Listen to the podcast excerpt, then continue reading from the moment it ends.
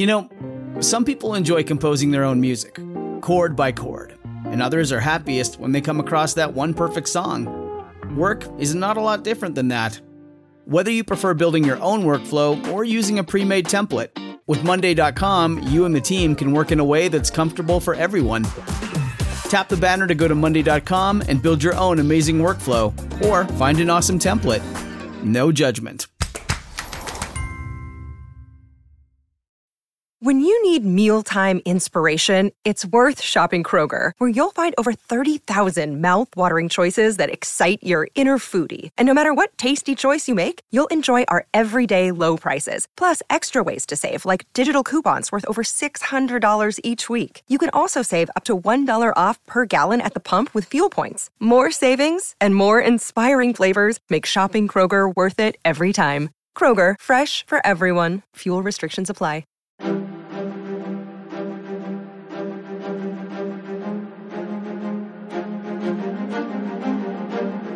Hello, and thank you for listening to The History of World War II podcast, episode 457 Operation Munich.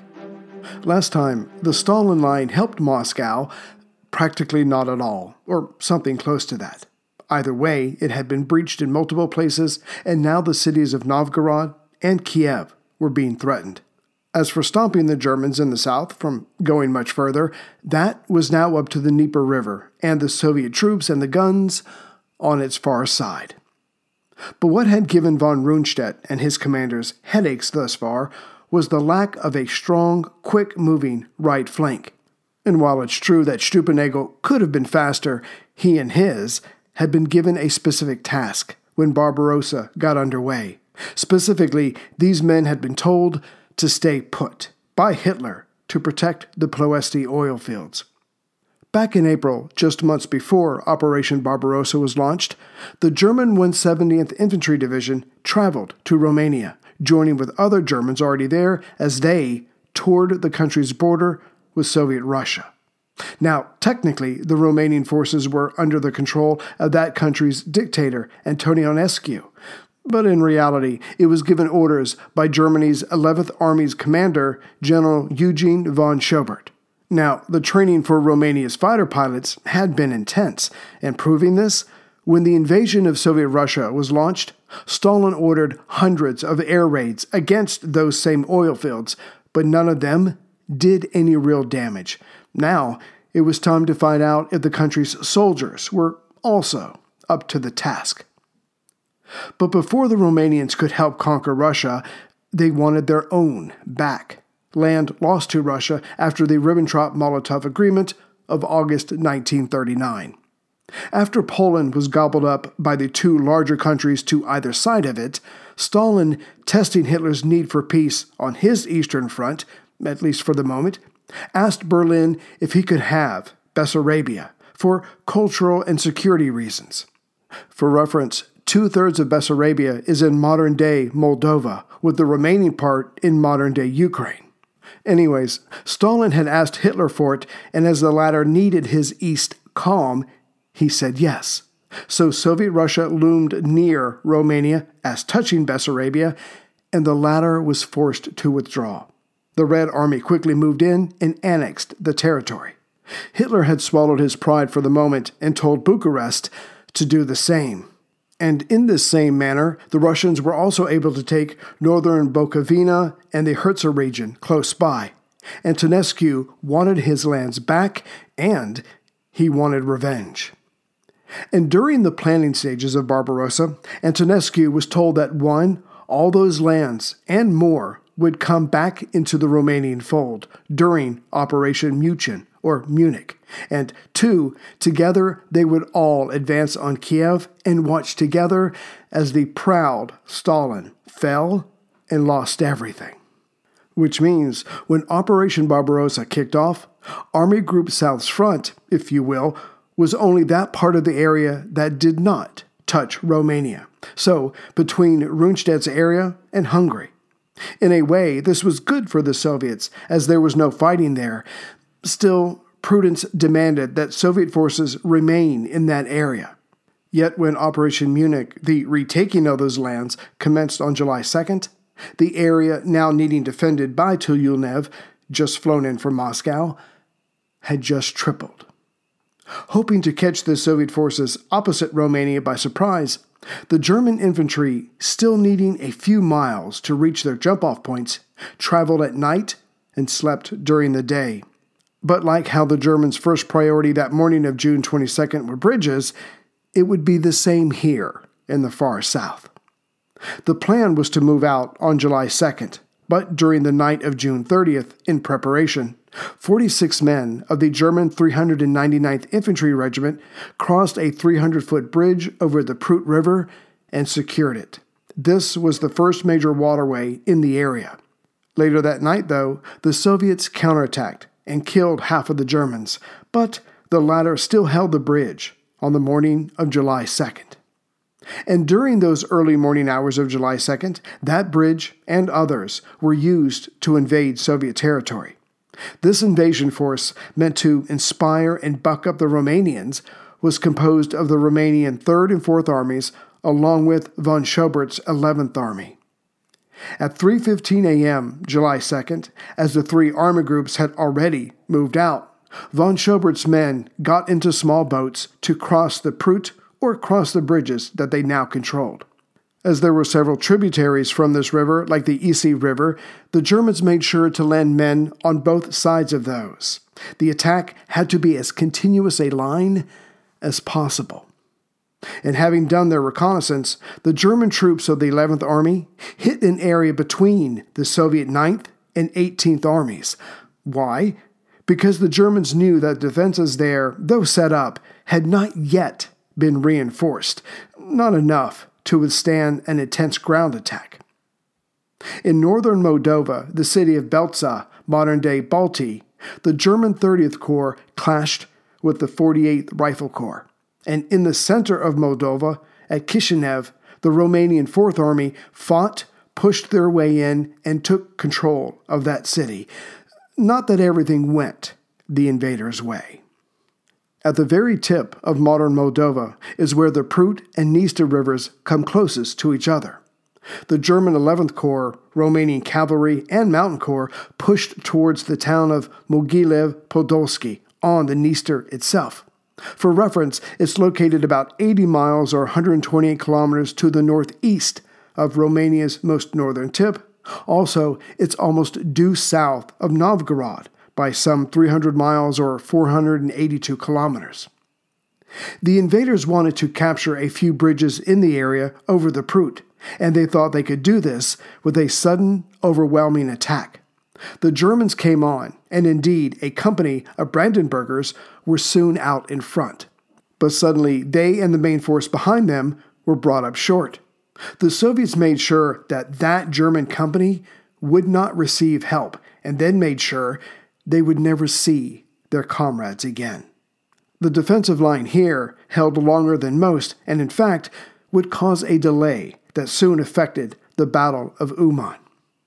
Using the rather unusual bulge that made up northeastern Romania at the time as a reference, at its center, but some 80 miles or 128 kilometers from there into Soviet territory, is the already conquered Kishinev, the capital of modern day Moldova and that's where Tyulenev would send one of his counter-attacking forces. This was made up of the 2nd Cavalry, 2nd Mechanized, and 48th Rifle Corps. Tyulenev's second offensive gesture was to take the second unit, labeled the Coastal Group, made up of three rifle divisions, and have them move closer to the coast, to be near the lower Prut. If one or hopefully both of these formations could hold up the Germans, they may be forced to halt their operations left flank as well. It was deemed worth the risk. This counterattack hit between the German 11th Army and the Romanian 4th Army. At this point, von Schobert would have called for his tanks to stymie the Soviet charge, but he did not have any to hand. Why? Because at the last second before Barbarossa commenced, Hitler pulled the 14th Panzer Group from Schobert. Thus, he was forced to call in the 56th Corps to help hold the line. But as we have gone back in time a bit to cover the German and Romanian far right flank, that puts us back to when the Stavka, was still learning, as were the officers learning to fight with their men. Reeling from the attacks of Army Group Center that managed to capture over 1 million Soviet troops in their pockets, the Stavka started moving armies around in the south, which did not help Tyulenev or Kirponos. Soon, Tyulenev was told to transfer the 7th Rifle Corps of three rifle divisions to the southwest front. Good for Kirponos, right? No, as he was told to send the 16th and 19th armies north to help protect the approaches to Moscow. The Southern Front was quickly becoming a second tier theater, for now, but Stalin still expected positive results, and his ability to forgive had been burned long ago, back on June 22nd. This podcast could not exist without the help of sponsors like Yahoo Finance. When it comes to your financial future, you think you've done it all. You've saved, you've researched, you've invested all that you can. Now, you need to take those investments to the next level by using what every financial great uses Yahoo Finance. I've stressed this in my podcast about command and control, which is exactly what Yahoo Finance is. You can see all your investments and retirement accounts in one place. You can consolidate your views from multiple accounts into one hub and access the expert analysis you need to tend to your entire portfolio with confidence. Yahoo Finance has been around for more than 25 years, and they've worked things out. You've got the tools you need right at your fingertips. I open up my Yahoo Finance, and within seconds, I can see how my stocks and investments are doing. And basically, investing, is all about growth. And in order to grow, you need to know what's going on. For comprehensive financial news and analysis, visit the brand behind every great investor, yahoofinance.com, the number one financial destination, yahoofinance.com. That's yahoofinance.com. So, catching back up to the main action of Army Group South before we focused on Romania, with so many armies now missing from the southern and southwestern front, there was no longer a question of launching counterattacks. Now, all was about defense. Thus, on July 16th, Budyonny ordered Tyulenev to pull back. The Dniester River was being abandoned. With the Soviets pulling back, they asked themselves, where are we going to stop? That was answered the next day, July 17th. They were to head for Uman. That would be where the next massive defensive line against the Germans and Romanians would be drawn. With the Soviet pullback, the Germans advanced. From a German point of view, as the Prut River, the first major river to cross, had helped protect cities like Belza, again in northern Moldova, and Kishinev, now that these were in German hands, the next river to cross to the east was the Dniester, which protected cities like Balta and, up to this moment, the defiant Mogilev Podolsky to the north, and to the far south, along the coast, Odessa. But now that Soviet troops were pulling back from the Dniester, all these cities would soon be under attack. This left only one major river before the invading troops to the south reached the Uman area, that being the River Bug. But as impressive as the Soviet troops in this area had fought, the pullback exposed them to enemy attempts of encirclement. And that's exactly what von Rundstedt was planning to do. While the Soviets were between the Dniester and Bug rivers, specifically, von Rundstedt ordered his left flank, consisting of the 11th Corps, Romania's Third Army, and the just arriving Italians, to head for the Bug River and then sweep south or clockwise to get in behind the Soviets before they crossed over. Perhaps even Marshal Tyulenev himself would be captured. Von Rundstedt's 11th Corps hit the Dniester River on July 17th. They had tried this before and had been helped by Stuka's overhead, artillery support, and 88mm flak guns, now level with the ground, to take out Soviet bunkers. But for whatever reason, the Russians would simply not yield, offering resistance every time the Germans approached. But on the 17th, it was different. It felt different to the Germans. The pushback they had experienced now was much weaker. Soon the 11th and 30th Corps, with Romanian cavalry and mountain corps, crossed over in large numbers by July 21st. Meanwhile, the 54th Corps, mopping up the recently fallen Kishinev, was still lagging behind. But expecting to dash ahead to catch up to the obviously now retreating Russians, the invaders were suddenly slowed down, not by resistance, not by partisans operating in their back area, but by rain, which produced mud, and Stalin's scorched earth policy. The Germans and Romanians had nothing with them except for what they brought with them. It's worth noting that when the Italian Expeditionary Corps showed up, there was much rejoicing. Yay! But it was time to test these men of fascism. The Italian Pasubio Division, led by General Messe, had, by this time, otherwise acquired the trucks he needed for his men. Thus, the Pasubio Division would lead the attack, while the Torino Division, with not enough trucks, walked in the rear. In the coming days, the Italians would show themselves brave and tough, making life hard for the retreating enemy troops. A big part of von Rundstedt's plan of trapping hundreds of thousands of enemy troops on this side of the river Bug was the Luftwaffe. And true to their missions, they destroyed bridge after bridge that Tyulenev's men needed to head for Uman. But just as fast as they were destroyed, Soviet pioneer units rebuilt them. And after their comrades traveled across, they worked even harder to now destroy them. In the end, Tyulenev and his staff would get away. The German 11th Army would not have its glorious Kessel or pocket of trapped men. Zooming out to cover the area that Army Group South was responsible for, now that the Stalin line had been pierced and the far right flank was starting to catch up, Hitler's spirits were bucked up. Remember, he had wanted to split the 1st Panzer Group to have one part take Kiev while the other kept moving east.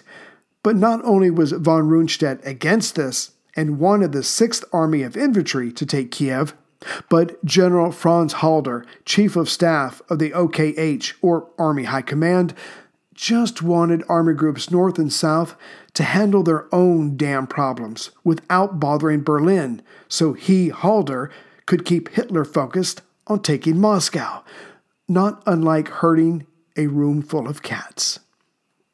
But as ever, events on the ground dominated. As we have seen, soon elements of the 13th Panzer Corps were mere miles from the west of Kiev, while 17th Army neared Vinnytsia, which would set off Russian counterattacks near there, as we have seen.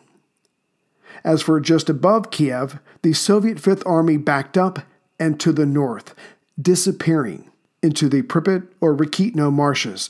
Problem was, for the Germans, this massive area was simply not just marshes. Though the area in question extends 480 kilometers or 300 miles west to east and 225 kilometers or 140 miles north to south, it is a varied landscape. True, the lowest parts have marshes, moors, and ponds, but the more elevated parts have forests, thus, a decent hiding place it could be for those in the know. The Germans had hated even talking about this area during their planning, so when not avoiding it, their only comment was to stop or destroy any enemy forces heading into it. But that had failed. Back to the fighting. When the elements of the 13th Panzer were able to approach Kiev, they had inadvertently split von Reichenau's 6th Army. No worries, the northern half stayed with von Reichenau, while the southern part was temporarily formed into its own unit called Group Schwedler, and they were to fight there. But, as we just saw, von Reichenau had let the Fifth Army escape into the marshes. His job had been, indeed, most of Army Group South was to focus on at this moment, according to Hitler, the destruction of enemy forces in the area. After that, things would take care of themselves. But von Reichenau had failed his leader, and he would fail him again when he died in less than a year from now, on January 17, 1942. In fact, the High Command had known that von Reichenau had suffered a stroke the year before and was not at his best, but decided to keep him in his position as he was respected by his men and his superiors. But General Potapov and his Fifth Army weren't going to hide in the marshes forever. No, they would come out now and then and harass von Reichenau's troops.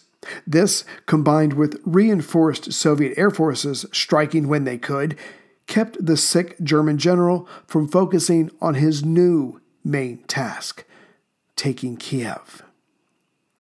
You know how to book flights and hotels. All you're missing is a tool to plan the travel experiences you'll have once you arrive. That's why you need Viator. Book guided tours, activities, excursions, and more in one place to make your trip truly unforgettable. Viator has over 300,000 travel experiences to choose from. Everything from simple tours to extreme adventures and all the niche, interesting stuff in between. So you can plan something that everyone you're traveling with will enjoy. Real traveler reviews give the inside scoop from people who've already been on the experiences you're considering. So you can plan with confidence. Free cancellation helps you plan for the unexpected, and 24 7 customer support means you can travel worry free. Download the Viator app now and use code Viator10 for 10% off your first booking in the app. Find travel experiences for you. Do more with Viator. What made the fighting more difficult on the Axis far right flank was the added component of naval craft. When the invasion started, the Soviet Danube flotilla had five river monitors, 22 armed and armored motorboats, and seven minesweepers. Opposing them, the Romanian flotilla was a bit smaller, with seven river monitors and four smaller armed boats. And once Operation Munich got underway, there would be fighting on the Black Sea as there was on land. Early on, when the Russians were still thinking in offensive terms, Stalin wanted these enemy ships pushed to the side so Soviet troops could be landed behind the main fighting to either take prisoners for information or simply cause mayhem. The first clash on the water near the boundary between Romania and Soviet territory took place on June 23rd. Not much came of this, but the next operation would pay off handsomely. The Stavka, in trying to distract the invaders wherever or however they could, saw potential in the far south, as the Germans and Romanians would be working together. But was this a smooth partnership? Thus, the Romanian coastal town of Constanța was chosen. The Soviet idea was to go in with men landing from boats to cause havoc, certainly to the Romanian AA units then later that day, Soviet bombers would come in and finish the job. The town would be destroyed. This attack, as long as it was somewhat successful, might force the Germans and Romanians to hold men back to prevent other attacks. Two Soviet destroyers would get in close and bombard the city, while a cruiser and a third destroyer kept them safe. And indeed, the bombardment that morning of June 26th did cause some damage to the city. Then, however, coastal guns opened up on the Soviet ships, soon joined by several Romanian ships. The attacking Russian destroyers took some damage and backed away, unfortunately, right into a Romanian minefield. One of the destroyers was lost. The cruiser was also damaged by the mines, but made good its escape. As for the Soviet bombers, the ones who were to deliver the real damage, not only did they come late, but scored no direct hits. For this, nine Soviet bombers were shot down. But a supporting naval action connected to this raid delivered results that would please the Stavka and Stalin. Just north of Constanta at Chilia Veche, Soviet armored motor gunboats landed enough men to capture the majority of the Romanian 15th Marine Infantry Battalion, about 468 men. But this would be the only bright spot.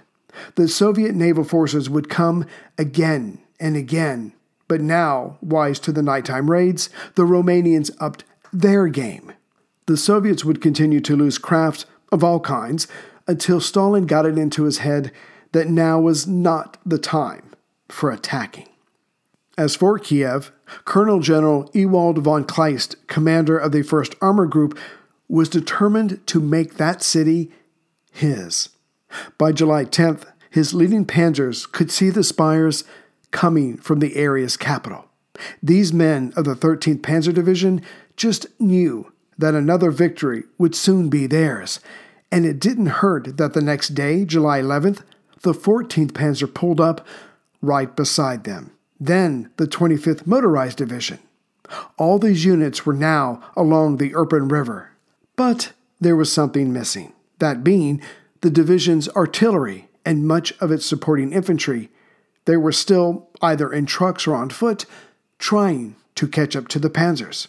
So the question now was do we wait and start with a proper traditional siege, or do we let the panzers seize the day and charge in now?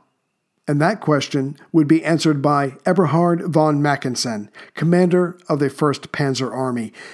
He was the man on the scene, and thus he would determine when the Germans would be knocking on Kiev's door. Greetings, everyone from Central Virginia. So, um, I don't have any new members since last time. Um, what are you doing? There's like 240 episodes waiting for you. Anyways, I'm not here to push. I don't. I don't push. I'm not a pusher. Anyway, uh, sorry, my voice, as you could probably tell during the episode, not so good. Anyway, so as far as donations, uh, let's see here. Anthony DeLuca, and I think Anthony's donated several times, so I feel confident and comfortable saying, "Hey, Tony, thank you." I'm sorry, that was so wrong. And the other person who donated was um, Renee Cormode. Um, if I got that wrong, Renee, please send me an email to let me know and I will happily correct it because, you know, I'm here to learn, laugh, and love just like you. Take care, everyone. Save big money when you start your next project today at Menards. Convert your current recessed lighting with energy saving LED downlights from Feit Electric. They're bright and install easily in just minutes. They also go from regular lighting to nightlight mode with just a simple flip of a switch. Save big on all Fight lighting products now at Menards. Shop our lighting options today in store and on Menards.com. Save big